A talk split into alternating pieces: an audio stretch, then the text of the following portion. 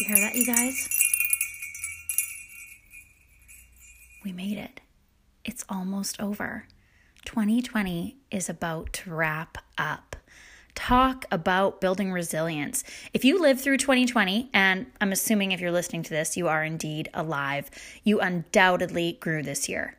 Probably against your will, but you did, and you made it, and it's almost done. But before that, December for me is the month of hope, joy, the birth of Jesus. It's a great month. And I'm choosing this year to let it be the best month of the year, to slow down, to breathe deep, and to just celebrate that this year is done. This dumpster fire is almost behind us. More hope, more joy, more Mary Mary, and just a little more Jody to get you ready for Christmas. Thanks for tuning in. This is really neat, you guys. Today I'm talking to Kayla Johnson. She wrote the personal stories of women overcoming hardship in a book called The Luminary Bakery Cookbook. So it's interesting. It is a social enterprise bakery out of London, England, that takes women off the streets, out of trafficking, out of prostitution, gives them hope and purpose. You have to go buy this cookbook. I am so excited about it. Kayla is a girl from small town Manitoba who overcame her big fears years ago and moved to London, England to work with those less fortunate, to work in a pub church, to do a whole bunch of really unique things. Kayla is fun and quirky, and she does not take herself too seriously, which I adore. She's a coffee snob and a novice baker, even though she wrote for a cookbook. She wanted to be a singer her whole life and cannot sing, but I think she has found her true purpose in storytelling. So please join me today. You will love this podcast. Oh, and go buy that cookbook.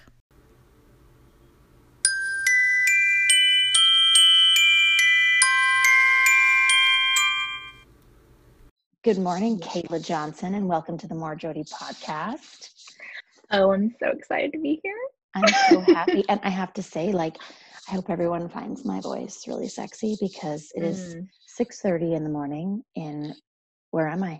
Vancouver Island. And what time is it in London, England, where you are? It is 2:30 in the afternoon. There you go. So you're just in the middle of your day, and I'm just hatching. So I haven't spoken. This is the first time I've ever done a podcast where I haven't said a word yet out loud at my house. So excited to have you on here. And what I have to say is, before we get started, I just want to talk a little bit about this cookbook. So I'm going to get you to explain to people a little bit of the background about the Luminary Bakery, because I think it makes me want to start my own bakery. It is the coolest. Yeah. Yes. The absolute coolest. So I ordered my cookbook and when I got it, I promptly made the pumpkin cornbread chili muffins for guests.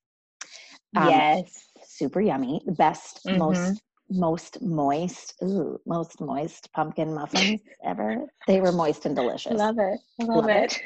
And what I noticed first, because I love to cook, was that a lot of the ingredients for a bakery are super nutrient dense. So, you know, you've got your olive oil, you've got your apple cider vinegar, you've got your coconut sugar. So they're doing stuff that makes me feel like this is a bakery item, but this is actually really good for my body.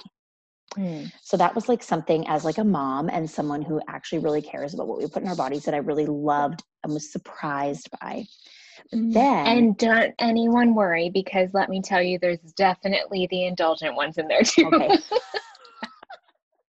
I lost all the people who are it's a cookbook with what, healthy things? What? Yeah, no, don't you worry. I made some ones and I was like, how much sugar? And I just kept pouring. And then they were more sugar. Yeah. The recipe is the one I just opened to right now. Oh my gosh, I have not enough coffee in me. Strawberry rhubarb and tarragon turnovers. So just the way really, the flavors are super intricate. So yeah, you're impressed by the sugary ones. I'm impressed by the ones I can make for my family and not feel guilty, you know, and I love it. But in between each recipe is the story of a woman that makes me want to cry and hug her. And so, yeah, I think everyone needs to go. I ordered mine on Amazon. I don't know where else they sell them, Kayla. Where else can you get this cookbook? In Canada, I think you can get it at like Indigo as well. So in between each recipe, mostly, is the story of a woman. Can you tell us a little bit about the bakery itself and the goal and intention of the bakery, and then the goal intention of the cookbook before we get learning about more about you? Yes. And if my hair, you know, because I'm wearing headphones, causes chaos in the microphone, just let me know. Because let's just stop. Let's stop and talk about your hair. So to give a little background, I knew Kayla. I met you in 2005. Mm-hmm. Yes. So how old would that have made you in 2005? 18. Oh my gosh, little sugar. Little babe. And you used to try, oh gosh, excuse me, used to try and straighten your hair. And when I put up the picture for this episode, everyone will understand, like, you have hair that I just want to put my fingers into. It's like, it is by far my favorite physical trait on you. Like, I think it is absolutely the most stunning, unique, like, it is so cool. But it's so interesting too to know that you fought that as a kid, as all kids do. We never want what we have, and how it's like one of your greatest physical assets. Like, it is just the coolest. So yeah, your hair could be a problem with Jody. It's hard to say. It's a good problem to have, though. It's a good problem to have. People definitely, they're the biggest request I get from people, strangers included, about my hair is, they want to watch the spring back from the curls. So they want to pull it down and release it. And I have had strangers pull one down without requesting. That awkward moment standing on the tube on the underground. Gosh. That is. Yeah. And you're like, someone literally just like boinged my hair. That's a really bad way of saying it. Well, whatever. I know. It's out there now. It's out there now. It happened. I can't edit that out if it's too juicy.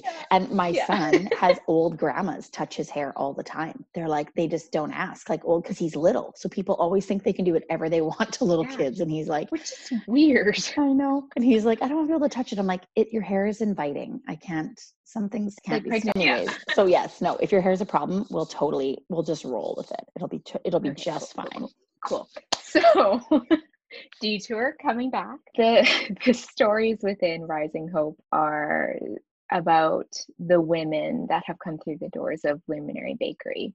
So whether they are, you know, bakers or volunteers or ambassadors, because we have some of our ambassadors that are in there that have been on the Great British Bake Off and everything, you know, whatever role they played within Luminary, there's, you know, a trace of them within this cookbook. And that's what makes it beautiful, is that there's so many different voices within it. And my role in co-authoring it was to write the stories and some of the copies that go with the recipes. The stories specifically came from the graduates from Luminary Bakery, because we're a social enterprise bakery and we work with women who have experienced extreme disadvantage. So that could be anywhere from gender-based violence, so prostitution or domestic violence, trafficking, any of those, also including, you know, mental health and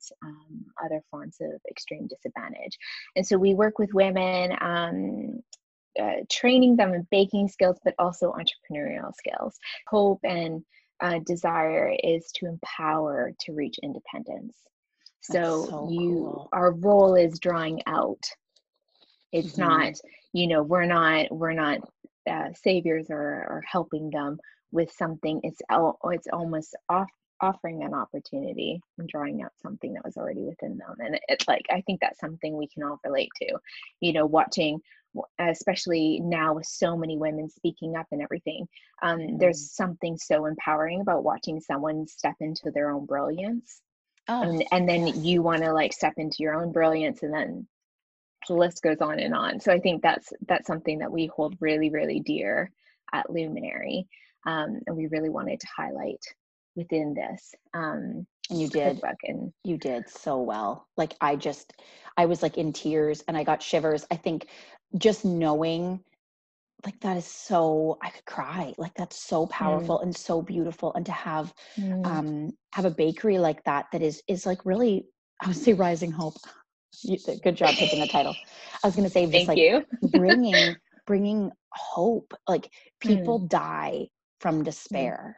And I think so many women in those situations are homeless women. And so often it's homeless mothers, right? Like, now they have children that they can't, they're so broken that even for them to take care of themselves is such a struggle. And now they have a little person they love. And it's just like, the whole thing is, brokenness is just so deep. Right. And so to know what you guys are doing in London is just mind blowing. That is absolutely so cool. So the stories are just so touching. And then all of a sudden you turn over and you're like, oh, brownies. One of my favorite, parts about this was like, being able to intertwine the stories with the recipes. Because, you know, there's one of Sarah shares her story, and it comes with like this pistachio cake. That's glorious. That's an indulgent one. But Sarah's story is so intertwined because it's one of the first, recipes that she, baked.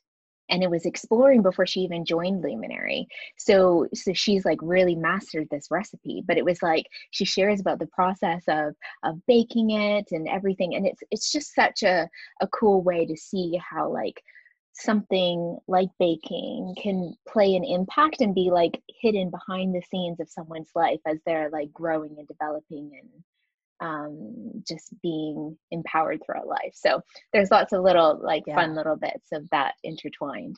Well, and then like cardamom millionaire's shortbread. First of all, I make homemade chai, so I'm like obsessed with cardamom. And I didn't discover cardamom until I put it in my kombucha a few years ago when I was making kombucha. It's so decadent to me. I just love it so much. But I think with what you just said, I think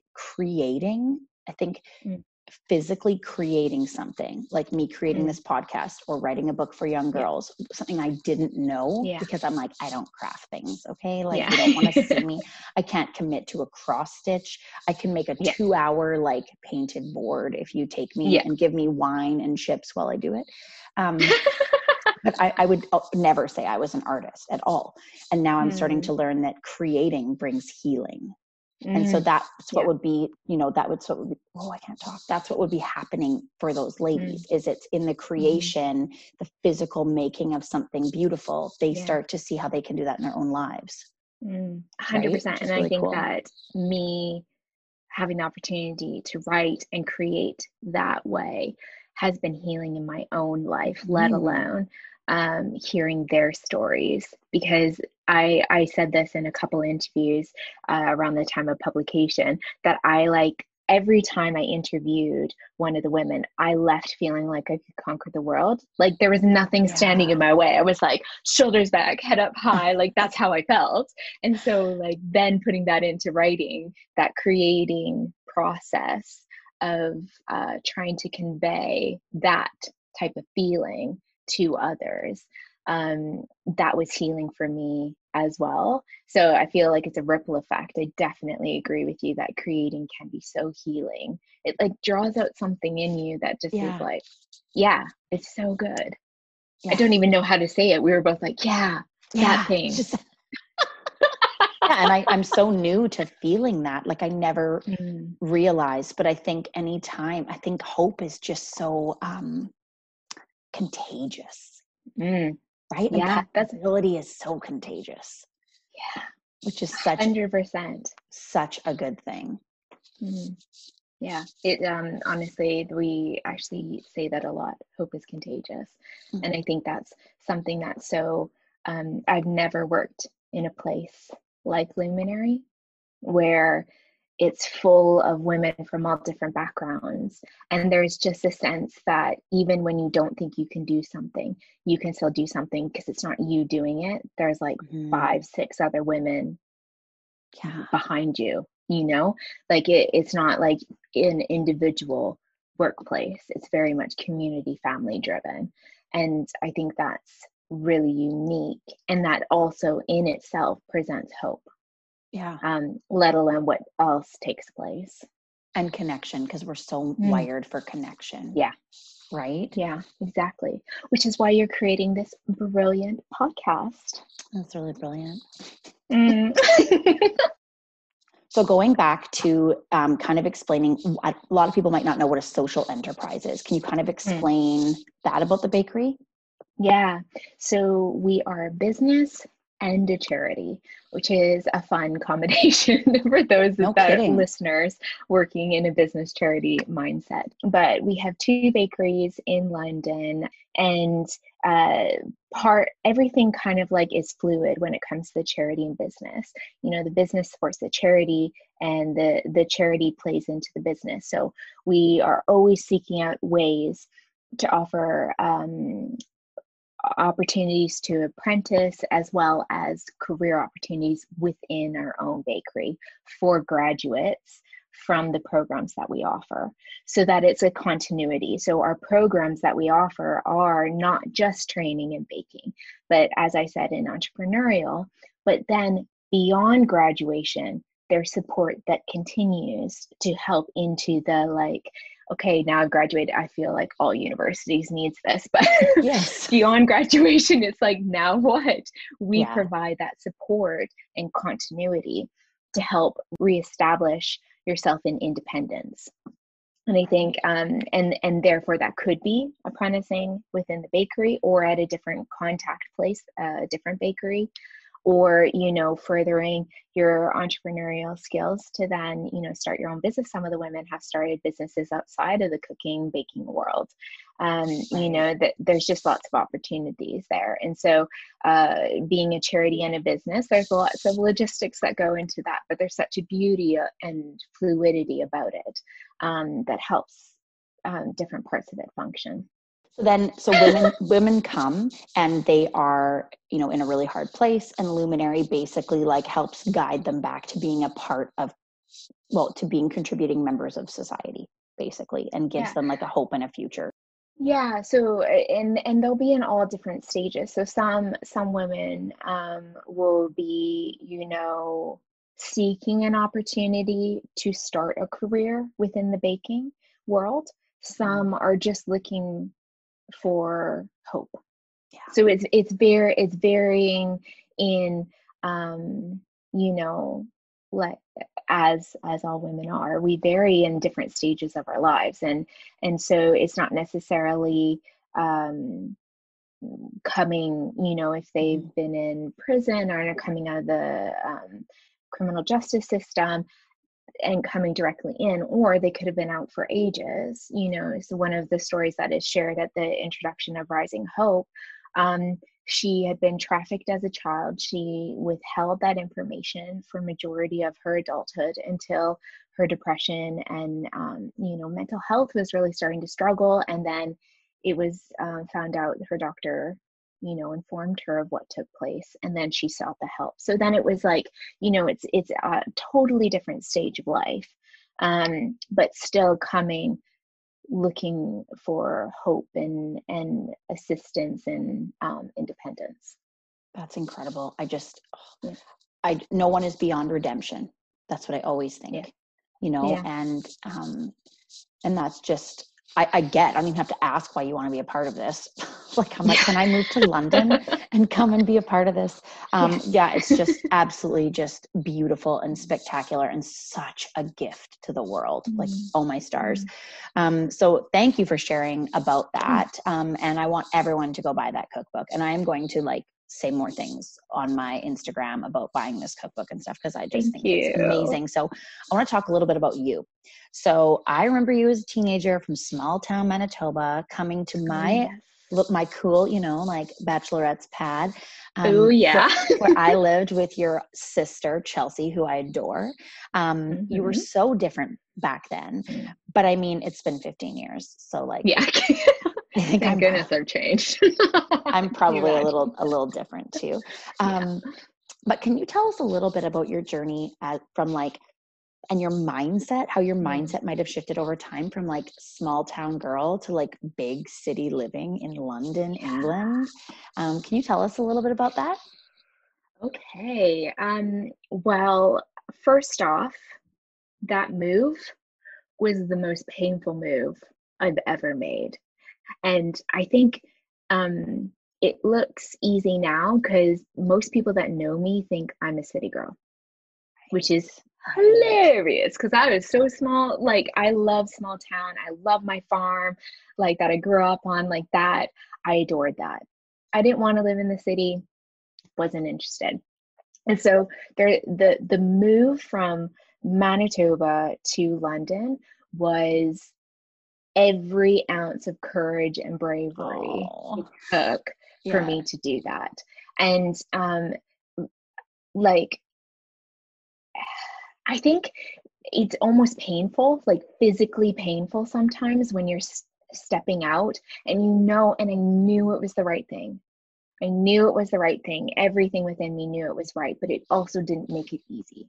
Right. And I think we have this tendency, and I definitely was not necessarily raised, but surrounded by that tendency that if it's hard, it might not be right.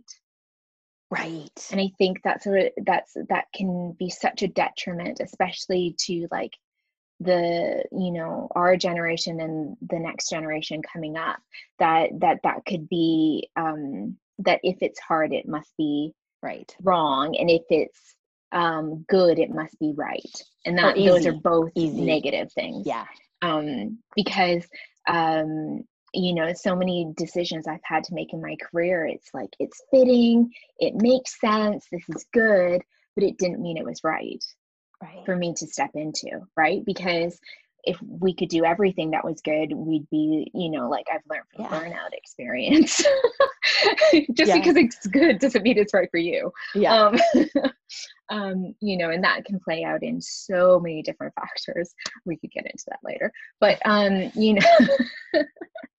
but I think it took every ounce of courage and bravery for me to do that. But what's hugely significant is when I got to London, the impact of me stepping out that had on my life. It was really hard that first year because London isn't the most welcoming city.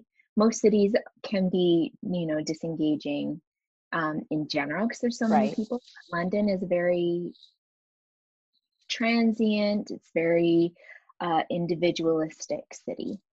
And I was on my own for like that first year.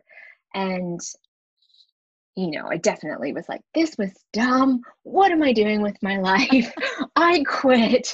I'm leaving, like full out meltdown, crying on my face, but legitimately, like flat out, I was a wreck that first year. And I think it was a lot of like, how we were just talking about the drawing out process of like drawing out that empowerment and that like the courage and everything. I think that was what was taking place. Something that was within me, but it had been hidden under fear. And, that's so good. For like so many years was being tackled.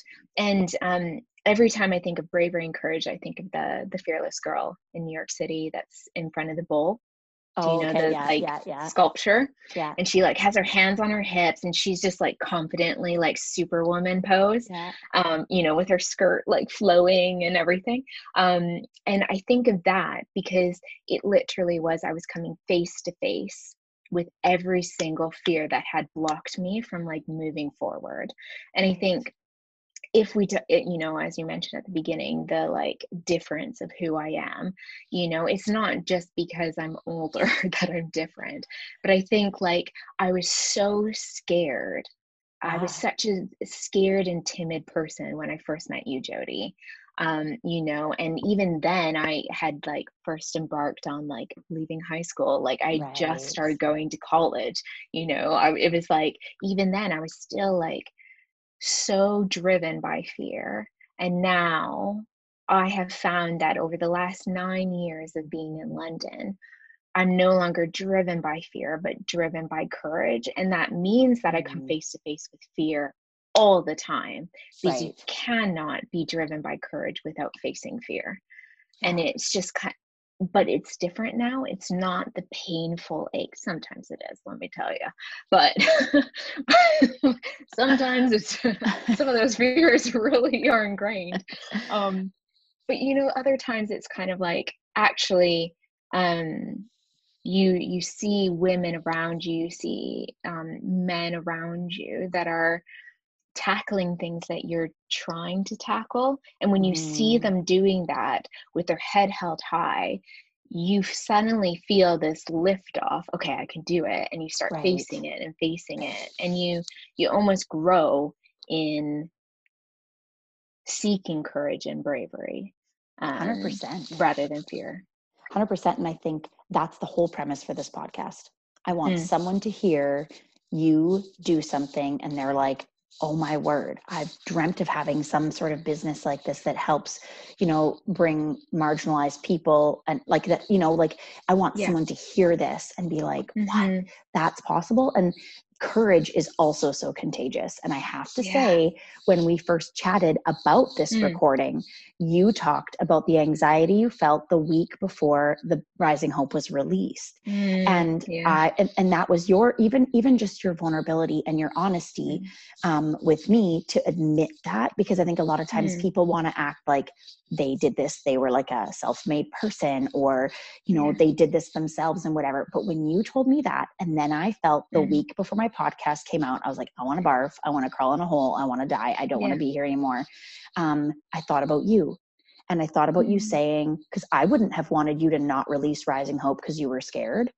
Yeah. Right. And then I thought about that and like how much this cookbook from the money that it raises literally will change the world. And so I thought about that. And then I'm like, imagine she hadn't done that, because that week before she's like, the fact that I feel gross, the fact that I'm covered in anxiety must mean I should stop. No, it's like, I had that feeling and I was like, this is normal. This is a normal feeling when you're releasing something vulnerable that you've created into the world. That is normal. So you normalized that for me and gave me more courage to release the podcast, right? So it's just, it's so cyclical and it's so contagious. And so I'm so excited even to hear you say about stepping up into courage, or like I have some things today that I'm like nervous about. And I started my day with prayer and I was like, okay, like this is just going to be what it is, but I'm going to look at it as an opportunity instead of a crappy or thing that's happening, or a stressful thing that's happening. It's an opportunity today for me to grow. Right. Yeah. And so I think that is so cool to hear you talk about that, and how that just continues every person that you talk to, every story that you share, that just helps other people see it. Because even as you went to college, I think you had said before it was a really tiny college. Like you were like, okay, how small can I stay? 50 students. Yeah. That's so funny. That's so funny. So, and you went to work. What did you go to London to do originally? So, originally, to be a charity worker, and I was working, my first role ever was to work with a Christian charity that was working alongside the 2012 Olympics. So I was in charge of, connecting with all the churches in the UK, in the whole of the UK, that the torch relay was running by. Oh, wow. And the idea was to ask churches to use that opportunity to engage with their community. So not say, come into our church building, but go out into your community and love and care for your community. And we trained them and offered them resources and everything. I think I had like 1,200 churches I was in contact with. And it was amazing, because some churches really, they reached out to all churches in the whole community and said, let's do something. Some reached out to the like council and asked them for assistance. And they like put on, like some towns went all out. And it was just because this idea of looking outside the walls and bringing, kind of like we've been talking about, a sense of hope. You know, utilizing celebration is such a beautiful thing, because I think you can really use that as an opportunity to share love and share hope, because celebration, people are open to that. And I worked with them, and that was what I originally went over to do. And then from there it progressed, continuing doing charity work, working in a church, to working And my first was in a pub church. That's the kind of church I want to go to. Which was, can I have some dry ribs or bangers and mash or whatever you have over there and a beer and learn about Jesus? I would love that. That would be the best. Yeah, there was a lot of people that were quite keen, especially because we met during happy hour, which calls for some interesting conversations. I think that's good. I think that's super cool. So that is like really neat. And I love what you said about the churches coming together over celebration, because let's not just come together over our differences. That's, I think usually, that's really cool. Yeah. Okay. So back to you. So your circumstances can define you. And I think that that's probably what, like growing up in such a small area, being on a farm, you know, tiny, like I would say not even towns in Manitoba, because you tell people in other provinces and they're like, what, where's that? Blink and you miss it. But I think that, there was just, it's so cool that there was just a bigger plan for your life. Right. And so can you take us a little bit on the journey of what led you to become an author and start really like writing articles for different websites and writing in this cookbook? Because how did that come about? Well, I've been writing since I was a kid, like since I could write, basically. Okay. Proof comes in the tiny little copies of things that my mom kept that likes to bring out when guests are visiting. That's so cute. They are very entertaining. She sent me one and I read it to my flatmates here, and they laughed. It was like Charlie and the Gooby was the name of the story. It's a natural talent. It's hilarious. But yeah, so, and when we would look at gifts for our teachers, I would want to write a story. Like that was something that was something I'm like really love doing. But I think like, I can't pinpoint when I stopped, but I stopped. I didn't even journal. It just ended. And it wasn't until I started, when I moved to London, did I start writing again, because I was fundraising. So I fundraised my salary to do the work I do in London. And part of that is you want to keep people up to date. And I love sharing stories. That's something I'm really passionate about, to help people feel connected to each other, whether you're halfway across the world or your next door neighbor. So I started a blog, just like for an updates. So that was kind of like from day one of London until recently I was updating that blog. And then I had a really rough year in 2017. Just came into some particular situations that pushed me to the brink of like second guessing myself. And I think if anyone has been in that moment where you start second guessing who you are, it's a really rough place to be, because there's so many questions and that came up. And so I was put on a kind of sabbatical for a couple months in 2018 to kind of just, you know, there was like trauma involved in everything and I needed to recover and heal. And perfectly, this works into what we were talking about, how creating can be healing. Right. I had so in 2018, I went to go visit a friend in Ireland and I felt this like need within me to write. I can't explain it, but I felt this need. And I went to go visit my friend in Ireland, and it was just like during the sabbatical time. So I was just chilling, hanging out in Dublin, eating great food, walking around. And I one night sat up all night and wrote like 5 short stories it was like my brain just like, it was just coming out. And I think like over the span of 2018, I really started exploring that, like what it means to write. And I'll be honest with you, I didn't share any of it. I just wrote it for me. And a lot of artists in all different spectrums will say you need to write for yourself, or you need to create for yourself, not just for promo. And I think that's the hindrance we have with social media right now, is promo is easy, accessible. So now you're only creating to promote.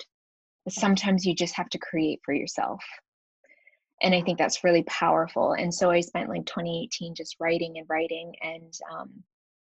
And then one of my friends who had recently started Iridescent Women, they were looking for contributors and writers, and she reached out, and I had visited her in New York City, and she suggested that I write something, and I was like, oh yeah, cool. So anyways. Yeah, like I'm a writer for sure. Yeah, what else? And it wasn't until, so she made that offer in September, and it wasn't until December that I had a moment where I'm like, I'm going to do it. I'm going to write an article, and I'm going to send it to them to see if they'll accept it and maybe publish it. So it was like a really big moment for me. And the piece that I chose, Jody, I love this. It's called Sneak Attack Dating. Oh, yes. Like it's because, 20s. Yeah. Oh yeah. But I had all these like random conversations with people who had experienced hanging out platonically with someone, and halfway through questioning if they were on a date. It was like that moment that you suddenly are like, they're looking at me weird, or like they're doing something out of character that you're suddenly like, oh, it's like that weird Hollywood moment that they zoom in on, and you're all like, that's so cheesy, but it actually does happen in real life. And you're like, I think that's the best way to date, where you're like not getting your heart all crazy and you're just like really being yourself. I feel like they should just make that a movement, sneak attack dating. Yeah. That's super smart. There you go. Next book. So I wrote about this, and I remember it took me an hour and I was done.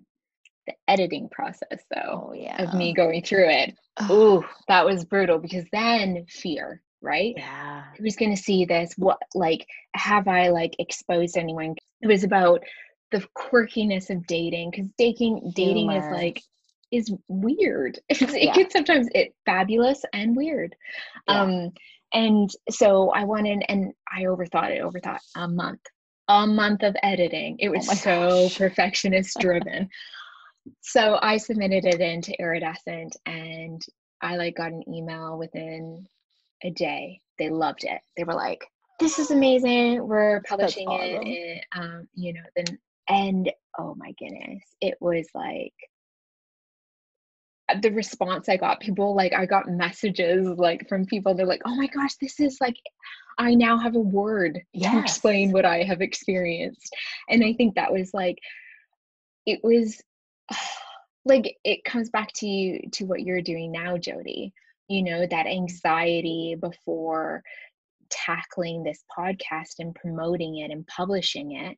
Yeah. But I'm sure you received responses, and, you'll continue, because I know what you're doing is really good and really needed. A podcast about reality and about just being authentic and genuine and hilarious, because. Oh, thank you. Yeah. Yes. But, it's something you're like, oh, I feel like this is actually okay. I can take the next step. And I think now I have like a dozen articles that I've written for Iridescent. And then that year is when Luminary approached me to write the cookbook. So it's like, there's so many steps that we take, and we don't know exactly what will come out, but by taking that one step of courage and that one step of bravery, that like can bring out opportunities that if that fear was still there, you'd say no to. Totally. But because that courage is there, you're like, oh, why not? let's try. If I fail, you know, a lot of the reasons why we don't is because we fear failure. But when we feel courageous and brave and empowered, that failure doesn't stand out as the obstacle. It's not, it's there, but it's not like in your way. No, so, I think that's incredible. I would also highlight that those years of recovery and healing were centered in prayer. Okay. I think that was a huge part of how I was able to receive courage and bravery to do what I needed and to do what I wanted, to create and everything like that. It was every day was, sometimes they consisted of, so I'm here. Yeah. And then the next time it will be like 5 pages in a journal of prayer, you know, but a lot of the days were like, I'm here. Yeah. And I think so often, I think people who have never prayed, I always say like you just start talking like, hey God, I'm here. That's perfect. Yeah. And I think so often, you know, I always have a quote in every episode. So I didn't pick one for today because it was too early and I'm like, still sound like Diana Krall. But one of the things is I can do all things through Christ who strengthens me. And one of my thoughts is one of my favorite prayers is just like, God help me. And it doesn't have to be like, I think people who didn't grow up knowing about prayer didn't, you know, it's just not part of their life. I know someone who calls himself an agnostic, and he said, I'm not an agnostic. I'm an agnostic. I was literally ignorant of anything to do with any sort of faith background. So he calls himself an agnostic, which I don't know if that's actually a word, but he's really smart. So it probably is a word, but that's where it's like my best advice to someone is just to be like, hey God, I'm here. Show me that you're real. Are you here? Like, and just keep doing that. And what you start to notice is it becomes like one of the best ways to refocus your day. One of the best ways to, because I think there are a lot of people that think I don't run on my own strength at all. Like, and when I try is she gets real tired pretty quick. Like, she doesn't have all that much in her on her own. You know what I mean? And so I think that's really cool. And that's just, yeah, I love that you started writing that way. I've also never considered myself a writer, but I know that and I still probably don't at all, but I know I have a message that I want to get out into the world. And what's the easiest way to get that out? So at first I thought it was video. And now I'm like, no, I think it might be writing. So Iridescent Women is a website that you had a movement really that you had directed me to go check out. And I was like floored when I read their website. So then, and then the founder was like, do you want to write an article, Jody? And then I was like, I'm going to take a week to respond. Cause I just like, oh my gosh. And then she wrote me again and said, these are some topics you could share on. And I like read the list and I'm like, oh my goodness. Like there's like 2 topics and I'm like, I want to write 2 articles and I still haven't responded to her because I like want to be sick. And I'm like, I'm not a writer. So it's really cool when these things keep knocking on your door. And a lot of times I think when you felt that feeling inside of you, and I think people feel it, and I notice it when I just want to numb out, say watch Netflix or certain things. I'll notice when I want to numb out that there's actually something inside me that I know needs to be expressed, but I'm like avoiding it. And so how it just the knock just keeps knocking. And I just think that's really cool. I'm going to ask you some of my last questions here. Okay. What would you want the world to know from your story? It's really weird what popped into my head, but I think keep the conversation going, not in the way of talking, but is in communicating. So whether that's in prayer, like we were talking about, or with others. I posted a quote recently on my Instagram that says, silence is the thief of empowerment. And I really think there's an aspect of that where silence is beautiful. That's not taking away from the beauty of silence and stillness. But I do think that the conversation needs to continue, you know, the passing from one generation to the next, similarly to what you're trying to do, Jody, with like writing the book and introducing your listeners to women all over the world that, you know, in their stories and their struggles, I guess keeping the conversation moving and going, whatever that looks like. Yeah. What's the biggest obstacle you experienced along the way in your last 9 years? Well, my health. I was diagnosed with fibromyalgia when I was 27. So very statistically, it's usually over 40 you're diagnosed with it. So I'm quite young in that regard. I also had chronic fatigue at the time. But I will tell you, it's going to sound crazy to some listeners, but I was healed through prayer. Mm-hmm. It was a very beautiful moment where these two ladies from my church prayed specifically for healing. And the next day I woke up, and then for the first time in 6 months, I didn't nap the whole entire day. Because normally I could get up in the morning. It would be about 2 hours to getting to work because it would take that much time to get up. And I'd have 4 hours with work. And then I'd be in bed by 2 p.m. until the next day.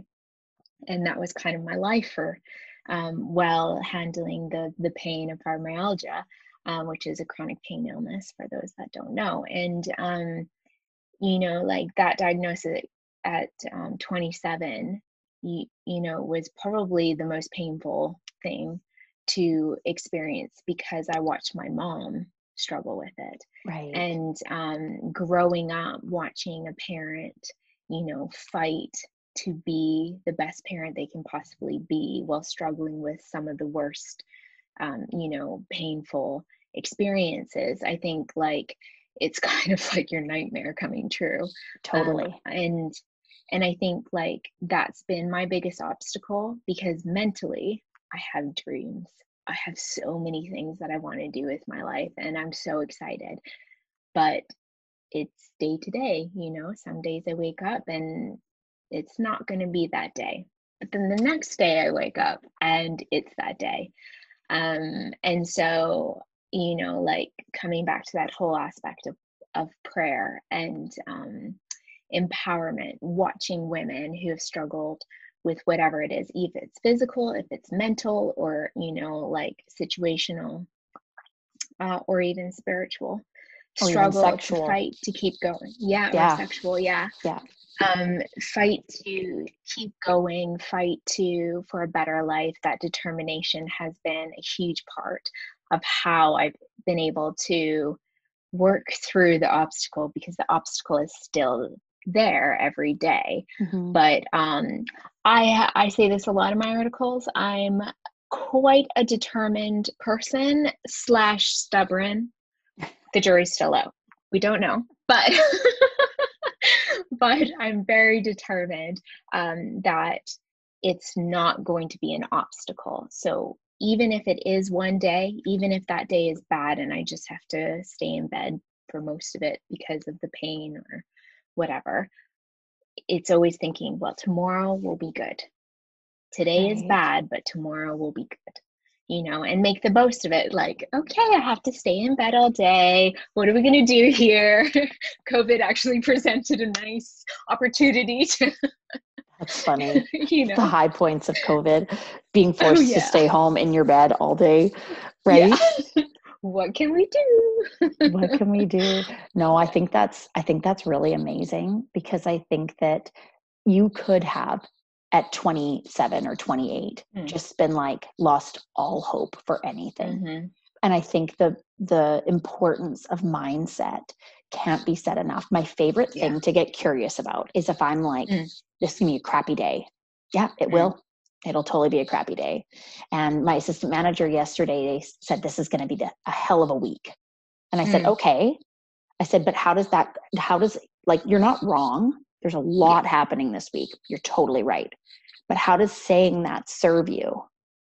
Right. So I can say it's going to be just a hell of a week. Okay. Or I could be okay, this will be a tough week.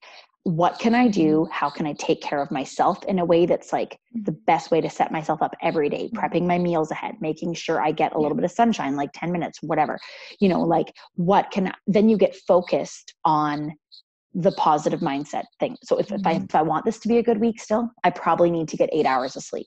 If I want this to be a good week still, I probably need to drink my water. I'm probably going to try and like take a few minutes to, you know, have a little bit of time to myself. But I think it's so cool that you still have a bit of that struggle. Maybe not like how you said you were healed, like it's not as debilitating maybe as it was, but recognizing that your mindset is like a huge part of it. And then when you know you're having a day where you're going to be in bed, even deciding still like, oh, I'm going to binge watch that show on Netflix I've been waiting to see or whatever, right? Taking advantage of that. Okay. So last questions. Yes. What is one thing you would tell your 16-year-old self? Oh, so much. I know. So funny because I've been thinking about this for a while about like what, you know, the idea of what you would tell your younger self. You know what I would tell myself? I'm going to tell you right now. Yes. Yeah. Yeah. You go. I, this isn't actually for me to answer, but now that you're thinking about it, I'm like, yeah, I have to say, don't worry about boys. Because I feel like a young girl's entire, like seriously, I started in like preschool. Yeah. I was like, Francis, let's get married. Like, I'm not even joking. His name was Francis. We were in preschool together, I think. I came home and said like, he was Filipino. And I was like, okay, so I'm obviously going to have children with this person. And I said to my mom, what would our kids be if, you know, he's Filipino and I'm Canadian? My mom said, canapinos. Anyway, I loved Francis. But the thing I think of, and I laugh, but so many young girls, their whole focus is, I want to be picked. Yeah. I just want to be picked because in some way, if someone picks me, that validates me. That means I'm worth it. That means that gives me meaning. Well, it doesn't.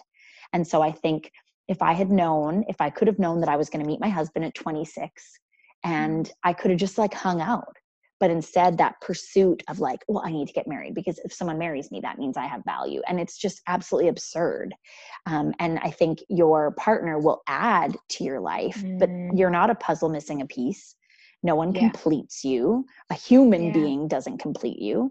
And so that's where I think that's what I would tell myself is don't worry about boys. And I think I could have done so much more with my career and different things if my focus wasn't on that other thing. So that's what I'd tell 16-year-old Jody today. It changes all the time, but yeah. I like that honestly, because, you know, I had a plan for what my life was going to look like. I was supposed to be married and my kids were supposed to be like teenagers by now. But that is not the case yet. I'm still living a brilliant life. So I think, you know, we have to work through all those things, but if we had someone telling us that at that age, that would have been really helpful. Right. I know what I would tell myself. Balance asking yourself, what will they think with what do I want? Because I always was thinking about what anyone else would think of me. Right. To the point where by the time I got to my 20s, I didn't actually know what I wanted. Right. Because I was a chameleon. Yeah. And I think like Chelsea won't mind me sharing this. Chelsea, my older sister, is she's like been quite a determined know what she wants type of person. That's kind of like, obviously she had everyone's type of, you know, insecurities and everything, but she was way more like that than I was. And we always conflicted. And I remember her one time in the middle of a really intense teenager fight being like, what do you want? I think in that moment, she was so annoyed with me, like adapting to what everyone else wanted, that she just wanted me to know what I wanted for myself. And I couldn't answer her. And it wasn't until like being in London for a while, did I start to, you know, begin to know, oh, I like this. I don't like this. And being okay actually saying that, you know, when someone's like, asked you how a movie was, and you're like, yeah, what did you think? And they're like, oh, it wasn't that good. And you're like, oh yeah, totally. It totally wasn't good. It was super lame. Yeah. Yeah. It's like your favorite movie. I thought, yeah. You're like crying inside. Oh. Yeah. But yeah, I would say balance the what will they think with what do I want? So that, you know, I think there has to be a balance there, because it can't always be what do I want, because then you exclude people from the conversation, others from, but if you're, you know, balancing it, I think you then start discovering what you want in community versus what you want on your own. I love that. I'm like, but I think a lot of times what the world says is freedom. What the world says is liberation for women, to me isn't. It doesn't matter what people think. And then I was like, no, because certain people, you decide the value they hold. Like if all feedback is neutral, but you take the feedback and you're like, I'm curious about this feedback. Do I want to actually, do I want to believe it, or do I want to not? But I think that means, yeah, like true liberation and true freedom isn't living without boundaries and rules. It isn't doing everything you want. And I don't think that would give you a really good life. I always feel like the world says you should just sleep with lots of people because that's freedom and that's liberation. And I'm like, no, that is like syphilis and gonorrhea and a broken heart. And I feel like, but I feel like the world paints a totally different picture. And so I think that is a really cool way to say it, because I don't think doing what you want your whole life all the time is, it's not liberation and that's not freedom. But what does it mean for the community, and what does it mean for who you're in relationship with and stuff as well? What is saving your sanity right now? Right now, I am in a COVID positive house. So my flatmate tested positive for COVID. And so we're in isolation. We're all fine. For everyone who's wondering, there were very mild symptoms, but we have not been able to leave the house because the regulations in the UK say you can't leave the house for 14 days. So we are in day 11 and, and you would think, well, I think in some ways we may be insane, but my flatmates are saving my sanity. We literally last night, the funnest thing we did is we went on Amazon, bought those candles that you burn in your ear to get all the weird earwax out. And that's what we did last night. I wanted to do that my whole life. We are so thrilling right now.